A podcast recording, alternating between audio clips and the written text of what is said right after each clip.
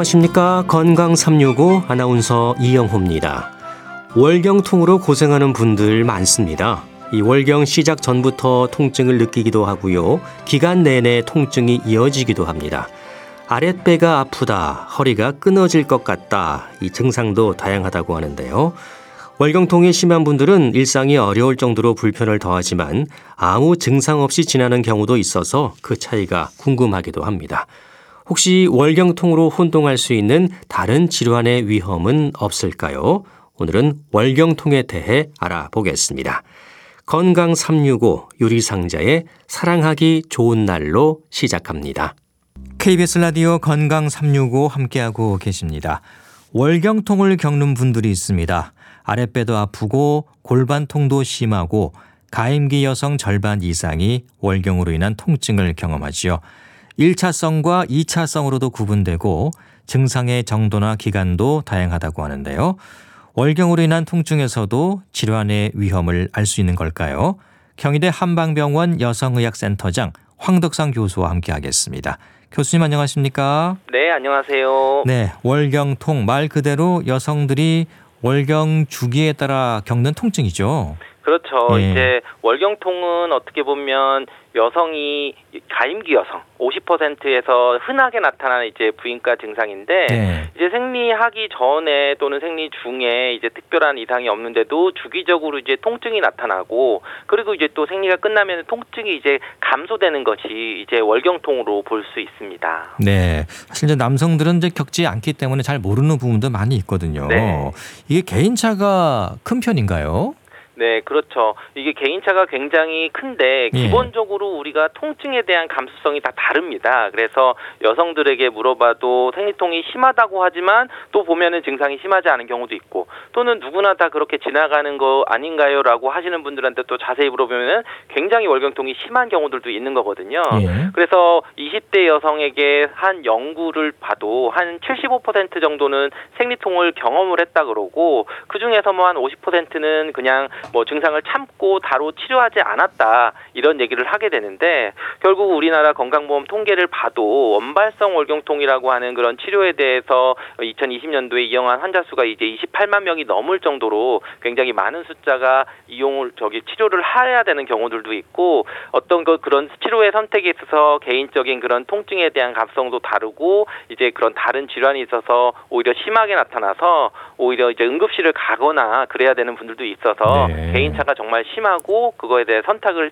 치료를 선택을 하게 됩니다. 네. 그 너무 심하게 아픈 분들은 뭐 월경이 두렵다 이런 말씀까지 하시더라고요. 네. 이 증상 이제 통증이 어느 정도나 아픕니까? 그렇죠. 이게 저도 뭐 남성이기 때문에 정확하게 뭐 표현을 할 수는 없지만 이제 예. 환자분들이 표현하시는 거를 보면 네. 이제 우리가 보통 이제 월경을 흐리 마술에 걸렸다고 표현을 하는데 이걸 마술이라기보다는 형벌 같다고 표현을 하셔서 음흠. 오히려 뭐 정말 뭐 칼로 쥐어 짠다 또는 뭐 밑이 빠지는 것 같다 뭐 다리도 저리다 이런 얘기를 하시는 경우 또는 이게 뒤틀린다고 얘기를 해서 네. 뭐 표현을 하셔서 정말 일상생활이 못해서 정말 떼굴떼굴 굶거나 아니면은 뭐 정말 응급실 을 가서 일상적으로 걷는 것도 힘들어 하시는 분들이 있는데 결국 이런 통증들이 또 골반 쪽이나 치골 부위나 이런 하복부 쪽으로 또 통증이 나타나는 경우도 있지만 또는 오히려 꼬리뼈나 뭐 이렇게 허벅지까지도 이제 통증이 나타나서 심하게 표현하시는 분들은 오히려 출산 시 산통 우리가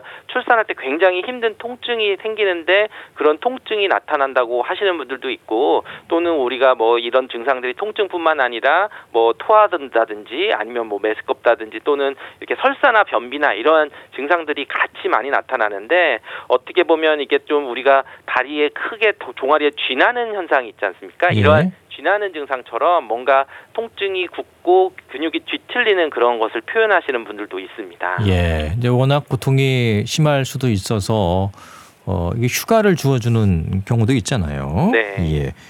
이게 이제 며칠 동안 월경이 지속되잖아요. 이게 네. 뭐 첫날 많이 아프고 둘째 날 가면 좀 좋아지는 건지 계속 쭉 아픈 건지. 네, 이런 것도 이제 그런 월경통의 종류에 따라서 사람에 따라 좀 다를 수도 있는데요. 예. 일반적인 월경통이라고 하는 것은 이제 원발성 월경통이라고 해서 일차성 다른 질환이 없는 경우들인데요.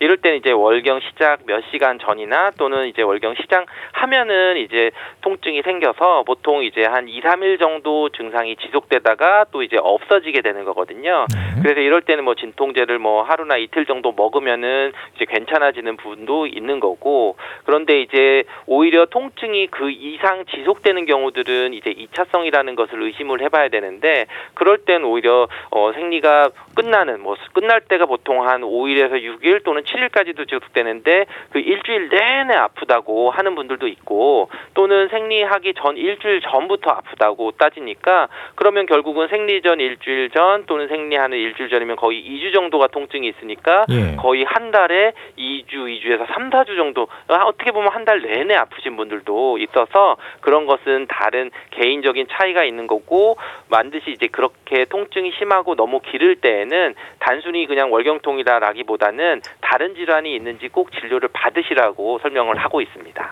네. 그 정도로 아프면 일상생활도 정말 힘들겠어요. 네. 월경통이 뭐 전혀 없는 분들도 혹시 있습니까? 그렇죠.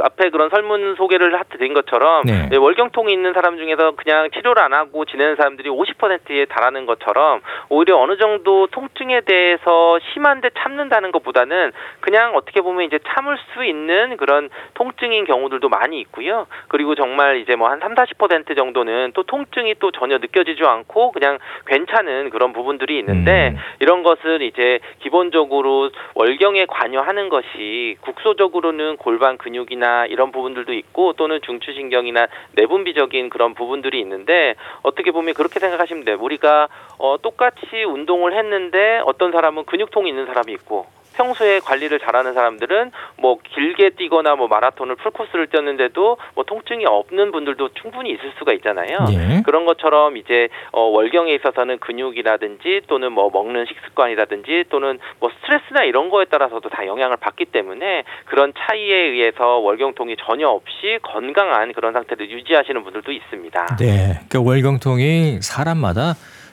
차이가 많이 나는군요. 네. 느끼는 증상도 다르기도 하고요. 예. 어, 이 월경 기간에 생기는 통증 외에 또 다른 증상들도 있습니까? 네, 기본적으로 이제 월경통이라 그러면은 통증에 관여를 많이 하고 얘기를 하는데 예. 그렇지만 이제 그것과 다른 증상들로 해서 오히려 이제 월경기만 되면 식욕이 굉장히 땡기거나 오히려 짜증이 너무 나거나 또는 이때만 되면은 뭐 설사와 변비가 생겨서 굉장히 불편한 것들을 얘기를 하는 분들도 많이 있는데요. 그래서 이제 이러한 것들의 얘기를 하는 질환으로 월경전 증후군 또는 월경전 불쾌 증후군이라고 하는 개념이 있습니다. 예. 그래서 이제 월경전 증후군이라고 하는 것은 결국 이제 월경이 생기기 전에 월경이 오기 전에 벌써 이제 어 월경을 하려고 하는 배란기 지나면서부터 다양한 신체적인 또는 정신적인 행동적인 증상들이 나타나는 증후군이 됩니다. 그래서 이런 경우들은 사실 원인은 정확하진 않지만 항상 여성의 월경을 하는 것은 이제 여성 호르몬 중에서 여러 가지 종류들이 서로 박동성으로 있고 균형도들이 바뀌게 되는데 그런 호르몬 변화들이 오게 되는 시기에 여러 가지 그런 기분이나 행동 변화들을 느끼게 되고 그래서 오히려 여성 의 3에서 5% 정도는 굉장히 심각한 그런 월경전 증후군이라고 느끼게 되는데 어떤 분들은 집중력이 떨어지는 분들도 있고 또는 뭐 건망증이나 또는 우울증이나 또는 불안감이나 이런 전신적인 증상부터 또는 뭐 소화장애가 오거나 이때 되면 뭐 체하거나 또는 이제 졸음이 많이 와서 과도한 수면을 하거나 오히려 이제 뭐 폭식을 해야 되는 그런 신체적인 증상 어떤 연구에 따르면 뭐 150가지 정도의 증상이 뭐 이 월경전 증후군에 속한다고 하는 것처럼 네. 이러한 여러 가지 다른 증상들이 생길 수가 있는데요. 근데 이러한 월경전 증후군의 특징은 또 월경이 또 딱 끝나면은 또 그게 싹 어느 언제 그랬냐는 듯이 사라지는 그런 음. 시기들이 어느 시점에 나타나고 어느 정도로 또 심했는데 또 어느 시기가 되면은 없어지느냐 이런 것을 잘 확인을 해보면은 그런 월경전 증후군을 진단하는 데 도움이 될 수 있습니다. 네. 좀 예민해지는 여성들도 있습니까? 성격이 좀 예민해진다거나. 그렇죠. 기본적으로 어, 집중력이 떨어지고 하기 때문에 예. 통증이 굉장히 예민해지고 짜증도 많이 날 수도 있고 그렇죠. 오히려 거꾸로 우라, 우울해지거나 불안하면서 또 이제 그런 게 막 이제 먹는 폭식들 그러니까 오히려 이때 돼서 뭐 단 거만 많이 먹는다든지 또는 음식에 대해서 뭔가 집착한다든지 이런 것들이 생길 수가 있어서 그래서 이제 월경전 증후군 또는 월경전 불쾌증후군이라는 거 하나 하는 것 자체가 내 몸이 굉장히 뭔가 불쾌한 거죠 여러 가지 면에서 예. 네. 그래서 저도 이 기간에는 집안에서는 좀 조심합니다. 예. 네, 이해를 해줘야 되는 부분이 있습니다. 네. 예. 그 월경통 얘기할 때 1차성과 2차성으로도 구분된다고 들었거든요. 네. 우리가 일차성이라고 하는 것은 기본적으로 원발성 월경통, 그러니까 그냥 아무런 이유가 없이 월경통이 있는 겁니다. 아무런 이유라는 것은 물론 여러 가지 호르몬 변화 때문에 월경통은 오지만 다른 질환이 없이 오는 월경통을 이제 일차성 월경통이라고 하고요. 예. 이차성 월경통은 골반 내에 다른 질환이 있을 때 그것으로 인해서 나타나는 월경통을 이차성이라고 하는데 우리가 흔하게 얘기할 때 여성 골반강 내에 있는 질환이라고 하면은 우리가 뭐 자궁 근종이나 자궁 내막증이라는 이- 이 서- 그 질환을 들어보셨을 텐데 어 떠한 그런 뭐 다른 자궁 성근증, 다른 자궁 근종, 자궁 내막증 이러한 것들이 원인이 돼서 오는 이차성 월경통이 되고 그 두 가지는 증상들이 좀 다르게 될 수 있고 보통 이제 원발성 일차성 월경통은 초경한 이후에 보통 이제 수년 이내에 생겨서 그냥 어린 나이에도 생기는 것이 대체로 이제 일차성이라고 볼 수가 있고요. 음. 이제 이차성 월경통은 어 나는 초경할 때도 월경통이 없고 그냥 잘 지내다가 어느 날 뭐 20대 중반 또는 뭐 30대가 됐는데 갑자기 월경통이 생기거나 갑자기 통증이 심하게 와서 일상생활이 안 될 정도로 뭐가 문제가 되는 경우들은 오히려 이제 이차성을 어 의심을 해볼 수가 있습니다. 그렇지만 물론 이런 것은 이제 발생 그 연령에 따라서 그 진단을 하는데 참고하진 않고 그냥 아 좀 검사를 해봐야 되겠다 진료를 해봐야 되겠다라고 판단하시는 기준으로 삼으시는 게 좋습니다. 네. 그럼 월경통 대부분은 1차성으로 봐야겠네요.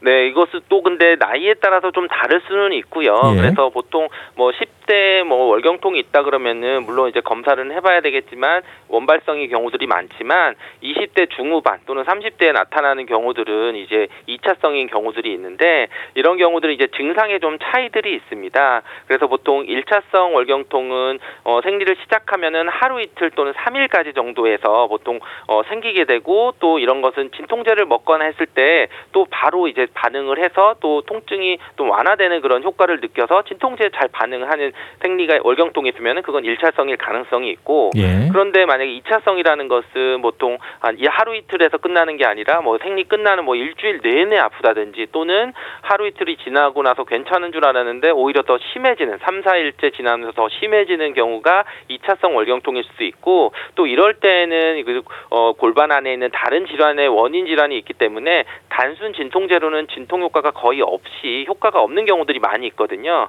그래서 진통제 용량을 계속 늘리는데도 통증이 굉장히 심하게 지속이 되고 효과가 없다. 이럴 때에는 다른 이제 원인이 있는 2차성일 가능성이 있기 때문에 그런 부분에 대해서 정확히 진단을 받고 초음파 검사나 산부인과 검사를 받으셔야 되는 경우들이 있습니다. 골반 안쪽의 장기들의 이상을 의심할 수 있는 게 이제 2차성 월경통인데 어, 네. 주로 어떤 문제들이 있습니까? 네, 주로 이제 가장 많이 이제 그 나타날 수 있는 게 이제 자궁 내막증이라 그래서 예. 자궁에 있는 내막에 이제 자꾸 염증이 생기고 이제 그런 여성 호르몬에 반응해서 다른 부위에 염증 조직이 생기는 것들이 있고요. 또는 자궁의 혹이나 또는 질의 기형 모양이 좀 이제 틀어져서 뭐 자궁 후굴이 돼 있다든지 또는 뭐 근육이 뭉쳤다든지 그럴 수도 있고 또는 자궁 내 유착이나 또는 이제 자궁 내 폴립이라든지 자궁근종 또는 자궁 샘근증 또는 골반 우렬 증후군이라든지 또는 뭐 만성 기능성 난종이라든지 여러 가지 원인에 의해서 이제 생기는 월경통을 2차성 월경통이라고 하는데요. 네. 이런 것은 어떤 그 증상으로만 구별을 할 수 있는 것은 아니고 이럴 때는 이제 산부인과에서 정확히 이제 초음파라든지 또는 필요하면은 더 뭐 더 혈액 검사나 또는 뭐 CT나 MRI 또는 뭐 복강경 이런 것까지도 다양하게 이제 검사를 해야지만 그 원인을 정확히 알 수 있는 경우들이 많이 있습니다. 네. 2차성 월경통은 여러 원인 을 통해서 생길 수가 있겠네요. 네. 예. 그러면 2차성 월경통은 그 원인을 해결해 주면은 월경통도 바로 사라질 수 있겠는데요. 그렇죠. 아무래도 이제 2차성 월경통은 그 근본적인 그런 질환을 치료하기 전에 단순히 이제 일차성 그러니까 원발성 월경통은 진통제를 먹거나 뭐 여러 가지 뭐 피임제 반응을 하면은 좀 치료가 잘 되거나 또는 통증이 완화될 수 있는데 이차성은 그런 거에 반응이 좀 적기 때문에 오히려 그런 진통제 치료보다는 근본적인 치료를 꾸준히 하면서 그런 것의 원인 질환들이 어느 정도 해결이 되면은 이런 월경통도 좀 완화되거나 사라질 수가 있어서 이런 부분들은 어 치료하는 기간들을 좀 이차성인 경우들은 좀 더 길게 잡으셔야 되는 거고 예. 뭐 한두 번 뭐 진통제 먹거나 해서 그렇게 치료를 하는 것이 아니기 때문에 좀 어떤 치료를 하는 그런 예우를 잡거나 그렇게 계획을 쓰는데 굉장히 중요한 그런 구별이 될 수 있습니다. 네, 월경 시기에 흔히 복용하는 진통제가 1차성에는 효과가 좀 있고 2차성일 경우에는 잘 해결되지 않을 수 있다는 거군요. 네, 맞습니다. 예. 보통 이제 일차성 월경통이라고 하는 그런 통증을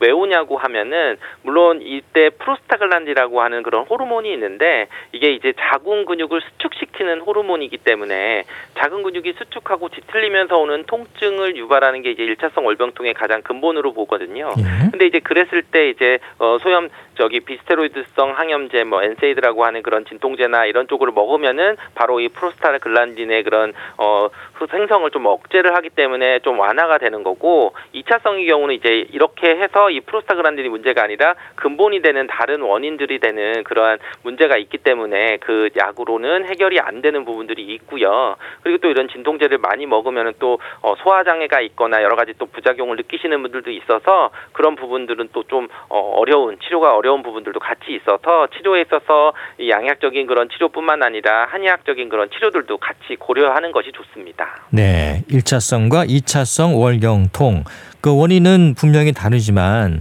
느끼는 증상도 그럼 좀 차이가 있나요?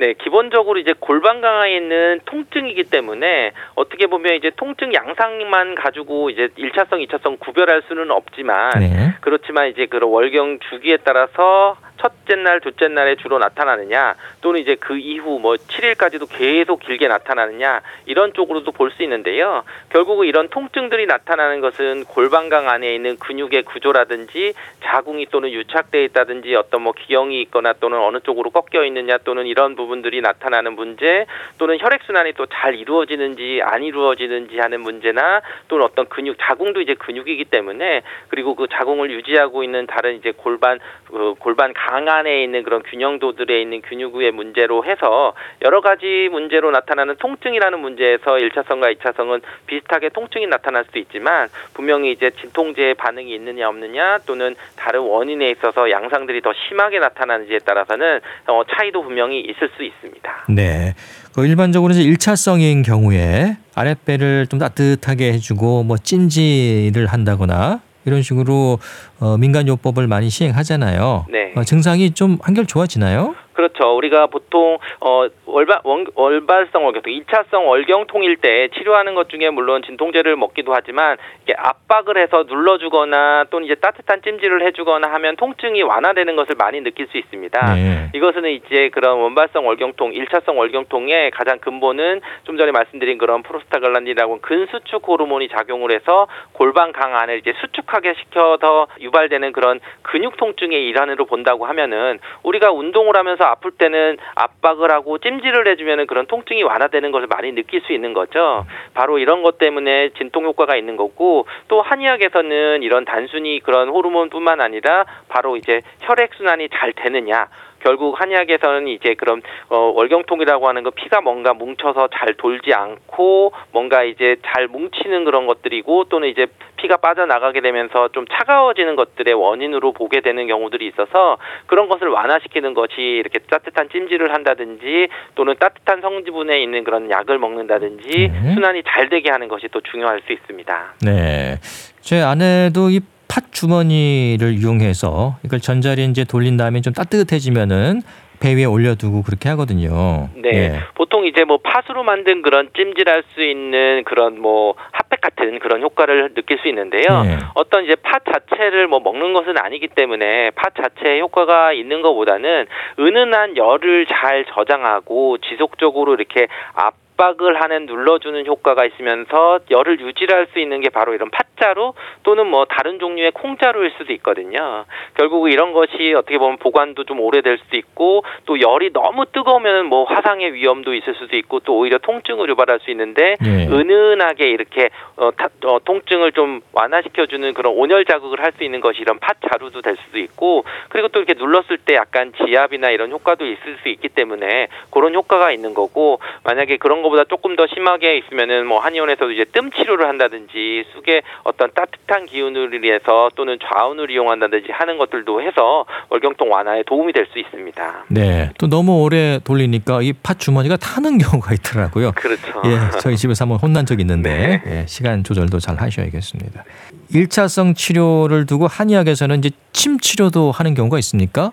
네, 기본적으로 월경통의 어떤 통증은 한의학에서는 이제 불량즉 통이라 그래서 뭔가 부족하면은 통증이 생기는 그런 허혈성 통증이라고도 보고 불통즉 통이라 그래서 뭔가 흐르지 못하고 뭔가 막히면은 통증이 유발이 된다고 보거든요. 예. 근데 이런 것에 막히는 것을 뚫어주는 게 가장 좋은 게 이제 침의 효과입니다. 그래서 침 치료를 하면은 우리가 기, 기순환을 도와준다고 하지만 근육들 통증이 있을 때도 침을 놓으면 근육이 좀 어, 부드러워지고 혈액 순환이 좀 잘 이루어지는 경우들이 있어서 그런 침 치료를 하면은 월경통에 분명히 효과가 있고 이런 부분은 굉장히 여러 가지 근거들이 많이 있는 부분들도 있고요. 예. 또 최근 연구에 따 르면 이제 침이 뭐 세로토닌이나 엔돌핀 같은 어떤 통증을 차단시킬 수 있는 진통 물질들을 유발을 하고 생성하는 데 굉장히 도움이 된다고 해서 오히려 이제 침 치료를 하면은 오히려 월경통도 줄어들 수도 있고 기본적으로 혈액 순환도 좀 완화시킬 수가 있기 때문에 만약에 어떤 그런 진통제를 먹었을 때 반응이 없는다든지 또는 계속 지속적으로 해서 그런 약물들의 부작용을 느끼는 경우에는 침 치료를 통해서 생리통 월경통을 좀 어, 치료하고 음. 예방할 수 있습니다. 예, 어, 효과가 있다는 거고요. 네. 그럼 언제쯤 맞아야 됩니까? 그 월경 전에 맞는 겁니까? 월경 시작되면 맞는 건가요? 네, 기본적으로 이제 침 치료가 하는 것은 즉시적인 효과들, 바로 자극을 줘서 근육도 이완되고 순환되는 것들도 있지만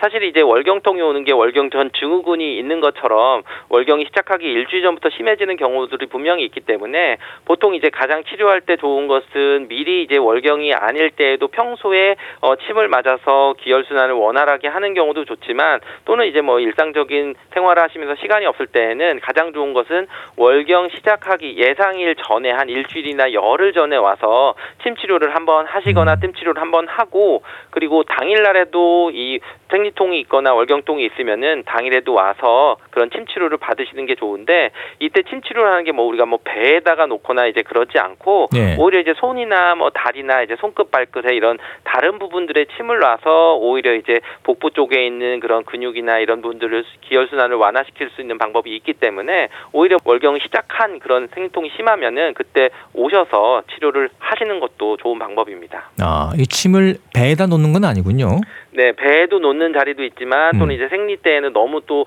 그런 부분들을 노출하거나 또 거부감이 있는 아, 경우들은 그렇죠, 맞아요. 손끝 예. 발끝. 아하, 그래서 저는 예. 이제 좀 이해하기 쉽게 말씀드리면 우리가 체했을 때 예. 침을 맞으면은 분명히 이제 좀 시원해지고 뚫리는데 그때 배에 맞지 않고 우리가 손 손끝 딴다고 하잖아요. 그래서 예. 손을 좀 끝에 피를 내거나 하면은 오, 체한 게 내려가는 것들을 경험하신 적이 있으신 분들이 있는데 그런 것처럼 우리가 손끝 발끝에 있는 그런 경혈 자리들이 우리 내부 장기에 어떤 자극들을 주고 좀 이완을 시키는 것이 있기 때문에 월경통 침이라고 해서 복부 쪽에 집중을 맞는다기보다는 손끝 발끝에 다 치료 혈자리들을 자극을 하고 치료를 할 수 있 어서 많이 아프지도 않고 또 이렇게 너무 걱정하지 않으셔도 좋은 치료 효과를 볼 수 있습니다. 네. 침 맞기를 좀 두려워해서 피하는 경우도 분명히 있거든요. 아, 그럼요. 예. 그 크게 어 고통을 많이 주는 침치료는 아니라는 거고요. 네. 예.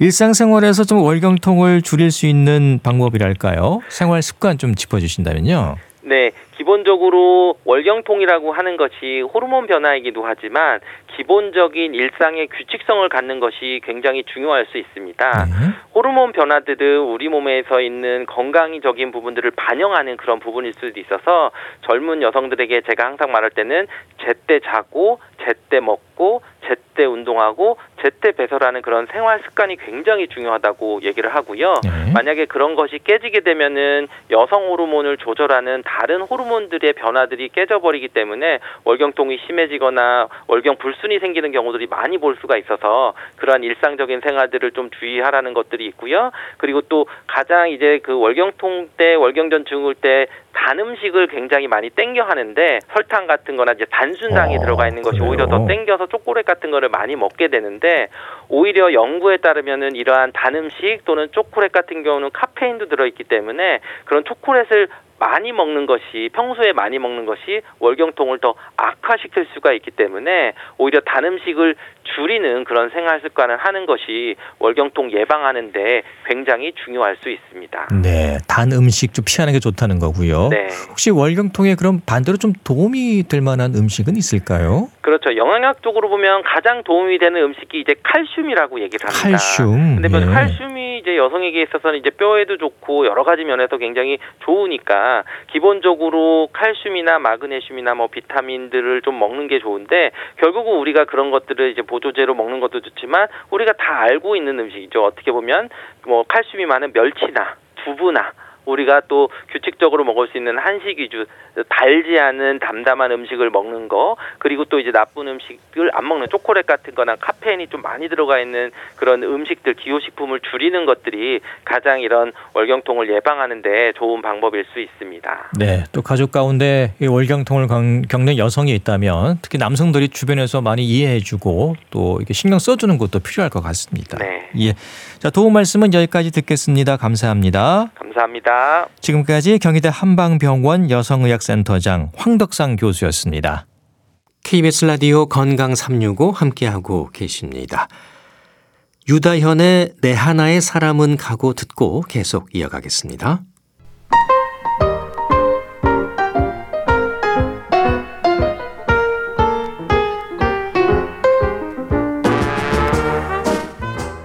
건강한 하루의 시작. KBS 라디오 건강 365.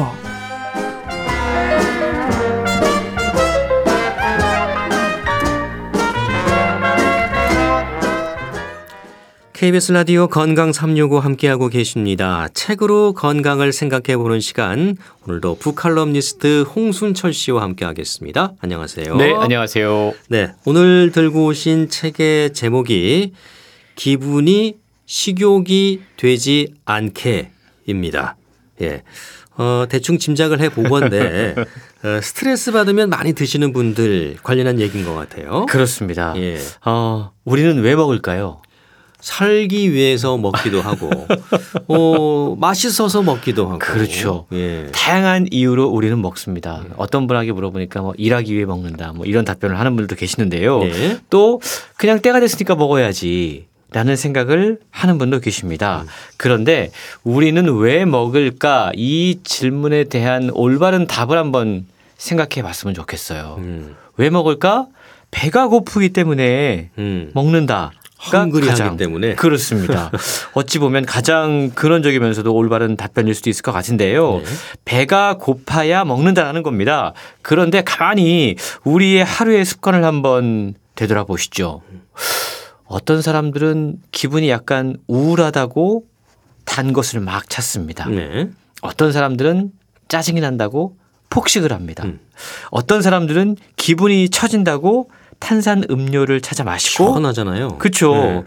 어떤 사람은 왠지 불안하다고 하면서 계속해서 음. 씹을 거리를 찾고 껌을 있습니다. 씹는다든가. 음. 그러니까 배가 고파서 무언가를 먹는 게 아니라 우울해서 짜증나서 기분이 처져서 불안해서 뭔가 먹고 있다라는 겁니다. 음.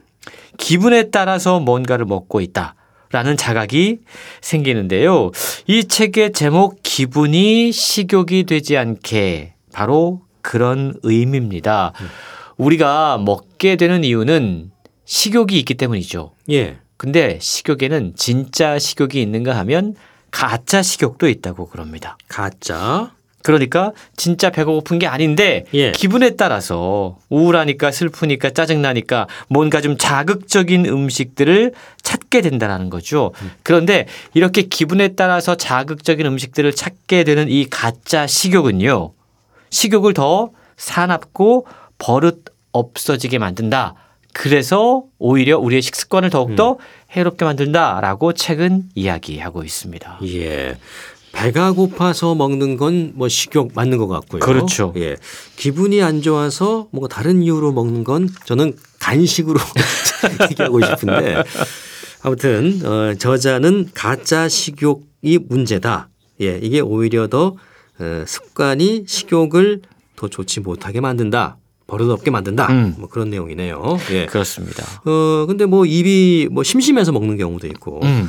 또 음식 자체가 너무 너무 맛있어 보여서 그렇죠. 먹기도 하고 또 다 먹는데 나만 안 먹을 수도 없고 분위기 때문에 먹는 경우도 있고 네. 이유가 정말 많아요. 근데 그렇게 먹다 보면 감당할 수 없는 상황이 오는 거죠. 예. 그래서 뭔가를 먹을 때 이게 정말 내가 원해서 먹고 있는 건지 아니면 무언가에 이끌려 먹고 있는 건지를 한번 체크를 해 봐야 된다는 겁니다. 새해가 되면 많은 분들이 다이어트를 목표로 삼아요. 그러면서 어떻게 운동할 것인가 그리고 무엇을 먹을 것인가 식단에 상당히 많이 신경을 씁니다. 그런데 이 책은 운동이나 식단보다 더 중요한 게 있다. 그게 바로 식욕 조절이다. 식욕 조절.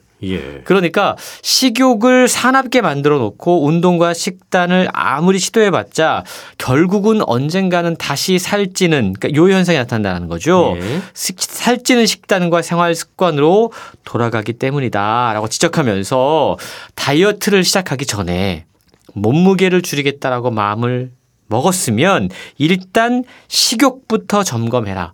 그리고 식욕을 길들이는 방법을 찾아야 한다라고 이야기를 하고 있는데요. 우리는 다양한 상황에서 다양한 이유로 음식을 먹으며 자라고 그 기억이 우리의 뇌 속에 차곡차곡 쌓여 있습니다. 음. 그러다 보니까 어릴 적 습관, 그러니까 어릴 때부터 뭔가 짜증이 날 때 기분이 안 좋을 때 무언가를 먹는 습관이 있으면 이게 우리의 뇌에 저장돼 있다라는 거죠.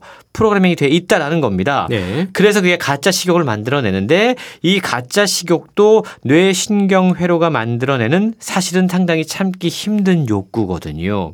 그래서 책은 다이어트를 목표로 한다면 식단과 운동만을 강조하는 그런 강박적인 다이어트 오히려 이게 살찌기 쉬운 체질로 만든다라고 음. 이야기합니다. 예.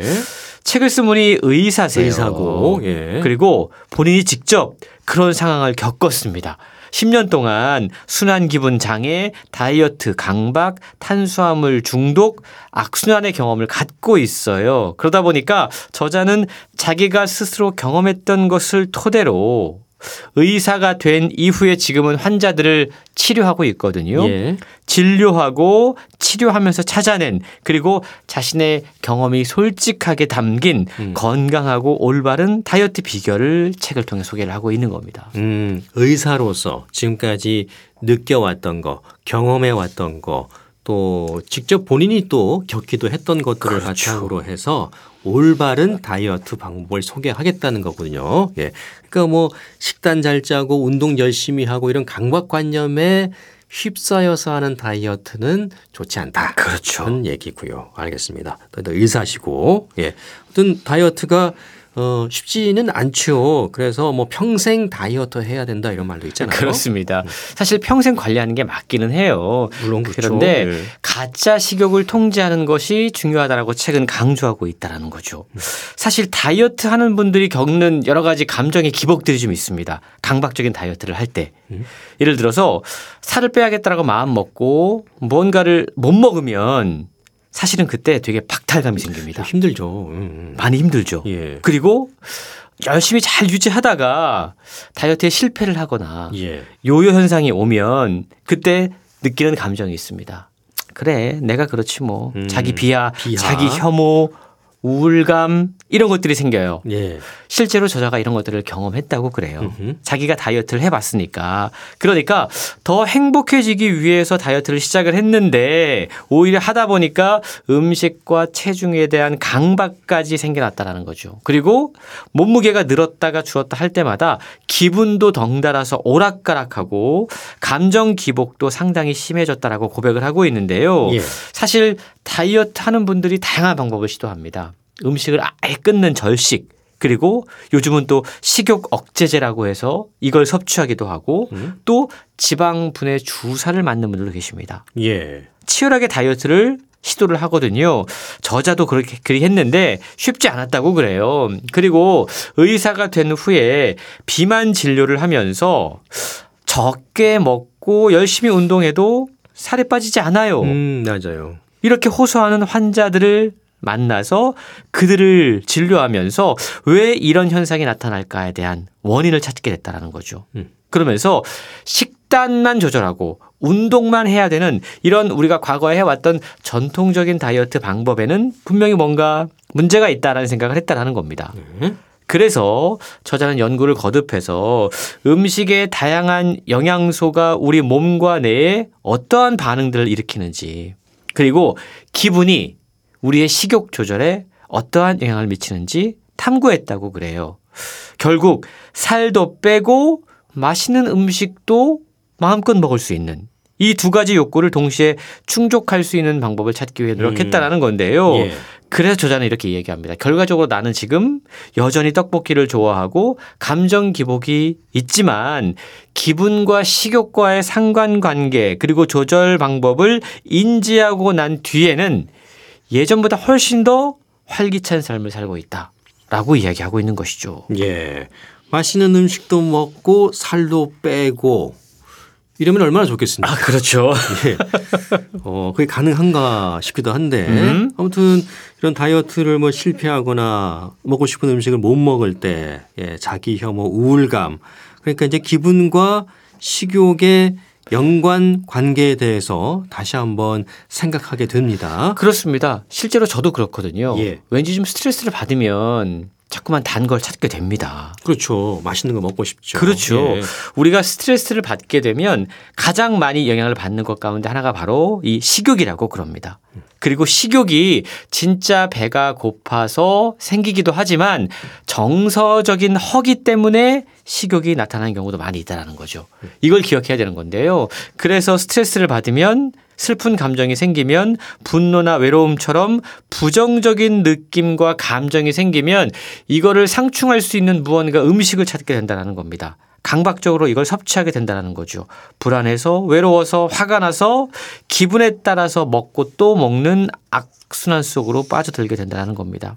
그리고 많은 분들이 그런 얘기 하십니다. 난 실제로 스트레스 받으면 단 거 먹으면 조금 해소되는 느낌이 아, 그럼요. 예, 생깁니다. 음, 기분 좋아지잖아요. 음. 이게 잠시 잠깐 그런 긍정적인 효과가 나타날 수도 있습니다. 예. 왜냐하면 일시적으로 이러한 스트레스 상태를 진정시키는 자극적인 음식이 있기 때문에 도파민이 분비되기 때문에 예. 근데 문제는 장기적 관점에서 과연 이 음식을 자주 자극적으로 섭취하는 것이 과연 좋은 것인가? 뭐 장기적으로 보면 건강에는 좋지 않겠죠. 그렇죠. 대부분 뭐 달고 짜고 그런 것들 맞습니다. 요즘 젊은 세대 가운데 고혈압 당뇨 환자가 급격히 늘고 있다고 그럽니다. 저희 뭐 방송을 통해서도 많이 말씀드리고 있어요. 예. 음. 그 이유는 젊은 세대가 즐기는 음식들도 상당히 영향이 그 있다는 매운 거예요. 걸 그렇게 또 좋아하더라고요. 예. 요즘 마라탕후루라는 게 네. 신조어인데요. 떡볶이도 그렇게 매울 수가 없어요. 무조건 매워야 돼요. 먹고 깜짝 놀랐습니다. 예. 이거 어떻게 먹지 싶었는데 그걸 늘 한 통을 다 먹더라고요. 그렇습니다. 예. 맵, 맵, 맵고 맵고 매운맛. 네. 어떻게 표현할지 모르겠지만 달고 달고 단맛. 그러니까 이런 음식들은 일시적으로 도파민을 유발을 해서 기분을 좋게 할 수 있어요. 예. 그런데 장기적으로 놓고 볼 때 절대로 건강에 도움이 되는 음식은 아니다라는 걸 아니다. 기억을 해야 된다라는 거죠. 예. 기분이 좋지 않을 때 사람들이 되게 찾는 음식이 예, 이 고지방, 고칼로리, 저 그러니까 아주 자극적인 음식들을 찾게 되는데 그거보다는 우리의 몸에 유익한 음식들은 저지방, 저칼로리의 음식들이기 때문에 음. 우리가 스트레스 받을 때 감정이 기복이 생길 때 먹는 음식들을 가만히 한번 들여다볼 필요가 있다라는 겁니다. 네. 저지방 저칼로리 참 희한한 게 이 지방이 많아지고 칼로리가 높아지면 또 희한하게 또 맛이 있어요. 그러게 예, 말이에요. 튀기면 또 맛있고 기름 많이 들어가면 맛있고 참 희한한데. 예. 자, 다이어트 계획할 때 기분이나 감정 관리가 필요한 이유가 뭐 여기에 있는 거네요. 그렇습니다. 사실 우리는 이미 알고 있거든요. 그래서 아 우리 몸에 건강한 음식이 그렇죠. 뭔지. 예, 네. 예, 어떤 음식을 먹어야 살이 빠지는지 알고 있어요. 근데 아는데 실천이 안 되는 건 정서적인 허기가 만들어내는 가짜 식욕 때문에 자꾸만 우리가 현혹되기 때문입니다. 건강한 식단은 맛과 양에서 만족감을 사실은 줄 수 없을지도 몰라요. 음. 그리고 다이어트를 하는 동안에는 맛있는 음식을 먹지 못하니까 괴롭다라고 느낍니다. 그리고 다이어트가 끝나면 다시 살이 찔까봐 불안해합니다. 이런 어떤 감정적인 기복을 겪으면서 우울증을 겪으면서 사실은 우리는 더욱더 이 가짜 식욕에 빠져들게 된다는 건데요. 사실 아는데 마음대로 안 되는 것, 우리의 의지가 그렇지 않습니까? 분명히 이게 내 건데 내 마음대로 되지 않습니다. 의지와 별개로 자기 멋대로 식욕이 움직이게 된다는 거죠. 오락가락하는 기분과 식욕에 휘둘리지 않기 위해서 이 책은 기분과 식욕의 주 도권을 찾아야 한다라고 강조하고 있는데요.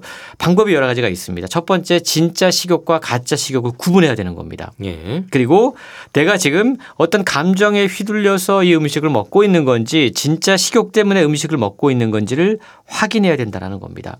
책은 이런 식으로 부정적인 감정을 일단 잘 다스리는 방법 그리고 식욕을 길들일 수 있는 아침, 점심, 저녁 식사법 다이어트를 방해하는 이 악당들을 잠재울 수 있는 수면법 그리고 뇌에 만족감을 줄 수 있는 사소한 보상들이 뭐가 있는지 그리고 특히 여성들의 경우 이 생리 전에 폭식을 하는 경우가 많이 있는데 예. 이걸 방지할 수 있는 방법이라든가 음. 기분과 식욕에 흔들리지 않는 구체적인 방법들을 아주 자세히 소개해 주고 있습니다. 그렇군요. 자, 뭐 저자가 자신 있게 얘기했다니까 기분과 식욕에 흔들리지 않는 방법 궁금합니다. 소개해 주시죠. 다이어트 할때 예. 자꾸 실패하고 있다면 자신을 탓해서는 안 됩니다. 탓하지 이게, 말고. 이게 자기의 의지가 부족해서 생기는 게 아니라고 그래요. 다이어트 할 때마다 기분이 없고 짜증이 들고 온종일 먹는 것만 생각하고 있다면 이건 내 몸과 지금 어긋나는 다이어트를 하고 있기 때문이다. 잘못된 것이다라고 인식을 하라는 겁니다. 음. 우리가 반드시 덜 먹고 더 많이 움직인다고 해서 살이 빠지는 건 아닙니다. 고생해서 체지방을 줄이려고 하면 우리 몸에서는 오히려 반대 메커니즘이 작동한다고 그래요. 체지방을 늘리려고 한다는 겁니다. 예. 기분이 오락가락 할수록 호르몬의 장난질에 의해서 즉각적인 포만감을 주는 탄수화물 같은 단 음식들을 우리 몸은 찾게 만듭니다. 이렇게 되면 점점 대사작용이 떨어지고 면역력은 약해지고 식욕이 폭발하고 기분은 더욱더 나빠지는 상황 속에 빠지게 된다는 겁니다. 그래서 이 책은 기분과 식욕의 안정화야말로 다이어트의 가장 최우선적인 과제다라고 이야기를 하고 있는데요. 네. 일단 기분을 먼저 조절할 수 있어야지만 올바른 음식을 섭취할 수 있고 체중 설정 값이 낮은 건강한 대사 상태의 몸을 만들 수 있기 때문이다라고 설명합니다. 네. 기분과 식욕의 안정화. 아, 이게 다이어트의 우선이다. 그런 얘기군요. 예. 그럼 구체적으로 어떻게 해야 한다는 겁니까? 책의 여러 가지 방법들 그리고 의사의 도움을 받을 수 있는 방법도 소개가 되고 있는데요. 예. 일단 개인 스스로 할 수 있는 방법들이 몇 가지가 있습니다. 그 가운데 저 역시도 큰 통찰력을 얻은 게 기록을 한다. 음. 라는 대목이에요. 기록을 남긴다. 예. 일기장이나 기록 수첩에 스트레스의 원인에 대해서 직접 한번 써보는 겁니다. 근데 이것만으로도 상당히 기분을 완화시킬 수 있다고 그럽니다. 무엇으로 인해서 내가 지금 스트레스 상태에 있는지 원인을 적다 보면 이게 추상적인 게 아니라 명확한 이유에 접근할 수 있고 이런 과정을 통해서 음식으로 인한 일시적인 포만감이 아니라 진짜 해결책을 찾는 새로운 관점을 얻을 수가 있다는 겁니다. 또 다른 방법은 물을 마신다. 이거 역시 도움이 된다고 그럽니다. 단순히 목이 마를 뿐인데 허기나 스트레스로 인한, 인한 식욕으로 혼동할 수 있기 때문에 우리가 일단 물을 마셔서 그것이 채워지면 이거는 허기가 아니라 목마름이었다라는 거죠. 물을 마신다. 그렇죠. 스트레스를 받을 때도 마찬가지입니다. 단 음식을 먼저 찾기보다 일단 물 한 잔을 마시면 그것이 기분 안정화에 큰 도움이 된다고 그러고요. 네. 그 밖에도 바깥 공기를 쐰다. 스트레스, 지루함, 슬픔 이런 감정 때문에 먹고 싶은 생각이 든다면 충동이 든다면 일단 밖으로 나가서 걸으면서 음. 바깥 공기를 쐬는 것이 큰 도움이 된다고 그래요. 예. 매일 최소 10분, 이상적으로는 30분 정도 바깥 바람을 쐬면 기분도 좋아지고 숙면에도 도움이 된다고 그럽니다. 또 다른 방법, 계획적으로 보상한다. 라는 게 있는데요. 막무가내로 우리가 막 먹는 것보다 내가 정말 참기 힘든 너무너무 좋아하는 음식이 있다면 어느 정도는 허용을 해주라는 겁니다. 예. 그래서 일주일에 한 번 내지 두 번. 그래서 내가 무언가를 잘 지켜왔을 때 나는 충분히 나 자신에게 보상할 필요가 있어 라고 하면서 계획적으로 자신이 진짜 좋아하는 음식을 섭취하는 것도 이 다이어트에 큰 도움이 되고 정서적인 허기가 만들어내는 가짜 식욕을 이길 수 있는 방법이다 라고 책은 소개하고 있습니다. 네. 물을 마시고 바깥 공기도 쐬고 어, 적절할 때 보상도 해주고 예. 뭐 큰 그런 어떤 뭐 조언이 아닐 수도 있지만은 이 정도만 지켜도 어, 충분히 도움 받을 수 있고 또 너무 크게 생각할 필요는 없다는 생각이 드네요. 일단 네. 좀 가볍게 쉽게 접근하는 게 큰 도움이 된다고 그럽니다. 예. 자, 기분이 식욕이 되지 않게 오늘 함께 했습니다. 북칼럼니스트 홍순철 씨였습니다. 고맙습니다. 고맙습니다. 네. KBS 라디오 건강 365 진성의 안동역에서 들으면서 모두 마치겠습니다. 아나운서 이영호였습니다. 고맙습니다.